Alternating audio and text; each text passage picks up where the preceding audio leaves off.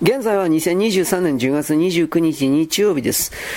大体今から4年から5年後、2027年前後において、大量の人々が死亡するという情報が下ろされています。パンデミックです。プラスアルファがあるでしょう。戦争だとか、天変地異もあるかもしれませんが、ほとんどはワクチンを中心とした自分自身の免疫抵抗力を消し去ってしまった人々が、ほんのちょっとした病気にかかって死んでしまうのではないか。また新しいウイルスの存在、それもあり得るとは思います。まだわかりません。未来は確定していないけれども、おおよそ2027年前後だと判定しますが、その前後で大量の人々が死ぬような事態、医療崩壊、それらが予告されたということは重く見なくてはいけません。そして、現段階で下ろされている情報においては、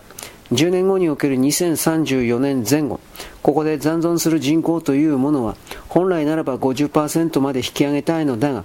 現状時点においては30%あるかないかということも下ろされています。つまり、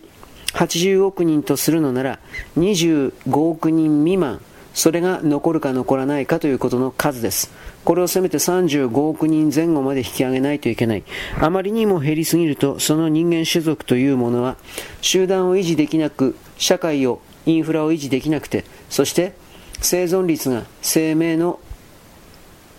全体を維持する力が弱まる。そうしたことが見えているので、我々はこれらの情報を大きく拡散し、その上でこれらに対しての対処方法を個人個人が理解し実践することが求められているのだということを何度も言います。死んでしまった魂というのは死を選んだ魂というのは本来ならば地球に転生し生まれ変わるという設定が今まではあったのですがもうこれがない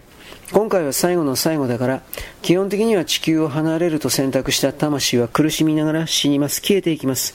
そうではない、本当にごくごく稀な0.0000みたいな1%のような存在は、上の宇宙に行くだとか、それはどうやらあるようですが、我々普通の人々にとっては関係がない。知ることです。